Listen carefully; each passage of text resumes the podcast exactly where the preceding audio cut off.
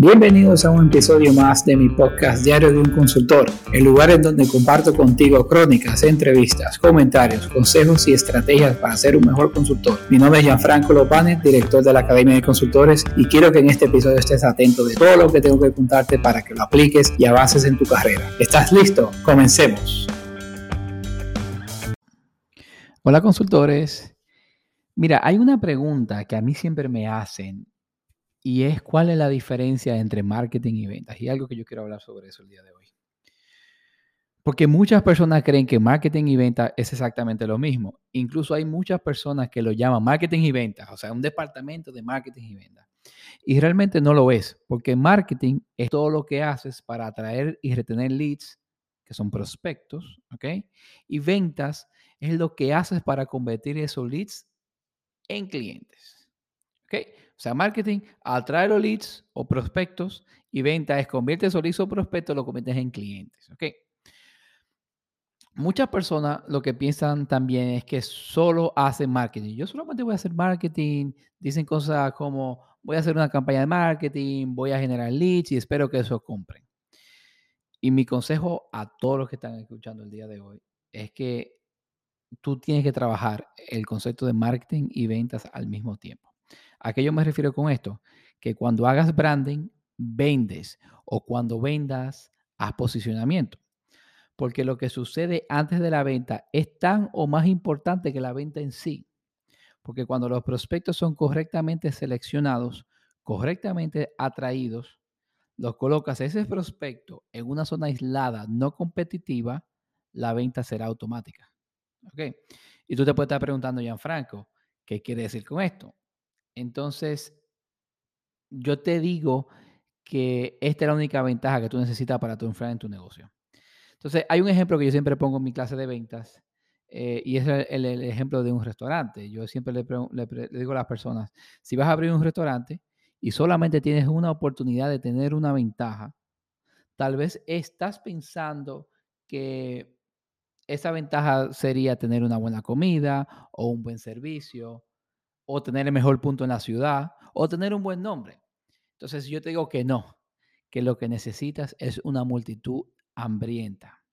Lo que yo quiero decir es que si el prospecto es correctamente seleccionado y atraído, sabes quiénes son y lo que ese prospecto necesita, ¿ok? Y a lo que yo me refiero es que ese prospecto que está en las zonas sin competencia, en, en el proceso de funnel de venta, es un prospecto que sabe muy bien quién eres, y sabe lo que haces, entonces lo cual esto hace que, que sea algo que le interese y viene la venta automática. Es muy simple. ¿Okay? Entonces lo que yo quiero decir es que antes de la venta hay que hacer mucho trabajo. Que cuando ya estés con el cliente no te miren como cualquier vendedor, sino que te miren como alguien que tiene la solución a sus problemas. Mejor aún, que te vean como un experto, como una autoridad. Eso hace mucho la diferencia. No tiene que ver ni con el producto o con el servicio, sino cómo te percibe el cliente. En la mayoría de, de los servicios profesionales, tú realmente no estás vendiendo tu expertise, porque el cliente lo, se, lo asume, asume ese expertise tuyo. Porque un prospecto no puede evaluar cuál es tu expertise hasta que te contrate. Eso, eso significa que no, si, no saben si tú eres bueno. Eh, si tú eres planificador financiero, reclutador o agente inmobiliario o abogado, no saben si eres bueno hasta que ellos te contratan. ¿Ok? O sea que tienes que primero cerrar la venta para ellos saber qué tan bueno eres. Y mira lo que yo te digo, ¿por qué es tan importante esto? ¿Viste cómo funciona? Aquí lo más importante para todos ustedes que venden servicios profesionales es cómo configuras la venta, que es un paso mucho antes de realizar y entregar lo que has prometido. Entonces, como ya yo dije esto, lo último que quiere hacer frente a un prospecto es otro rayita, otro mortgage broker, otro corredor de seguro, otro plomero, otro jardinero, otro dentista. Ya que si te ven de esta manera, serás otro commodity, lo cual no tendrá ningún poder en cerrar las ventas, porque dirán que solamente quieren la comisión, solamente quieren el dinero de ellos. ¿Okay? Y para vender, tienes que tener el poder. Y tradicionalmente se dice que el prospecto es el que tiene el poder porque es el que tiene el dinero. ¿Okay? Porque es que puede decidir si gasta el dinero contigo o no. Pero para la venta sea muy fácil el precio e irre, irrelevante, o sea, que para que el, la, la venta sea fácil, pero es irrelevante, sorry, el vendedor tiene que quitarle todo el poder al comprador. Entonces, ¿cómo se hace esto?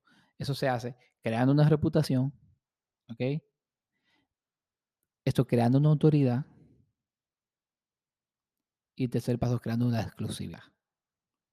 Entonces, yo voy a hablar sobre estos tres temas en la próxima edición de, de mi podcast. Entonces, nos vemos el próximo martes. Un fuerte abrazo a todos. Y hasta aquí lo que teníamos preparado para este episodio. Espero que implementes todo lo que has aprendido y que te sirva para ser un mejor consultor. Si te ha gustado el capítulo de hoy, dale a me gusta, comparte y comenta. Así podremos llegar y ayudar a más profesionales como tú. Te esperamos en el próximo episodio y hasta entonces, nos vemos en las redes.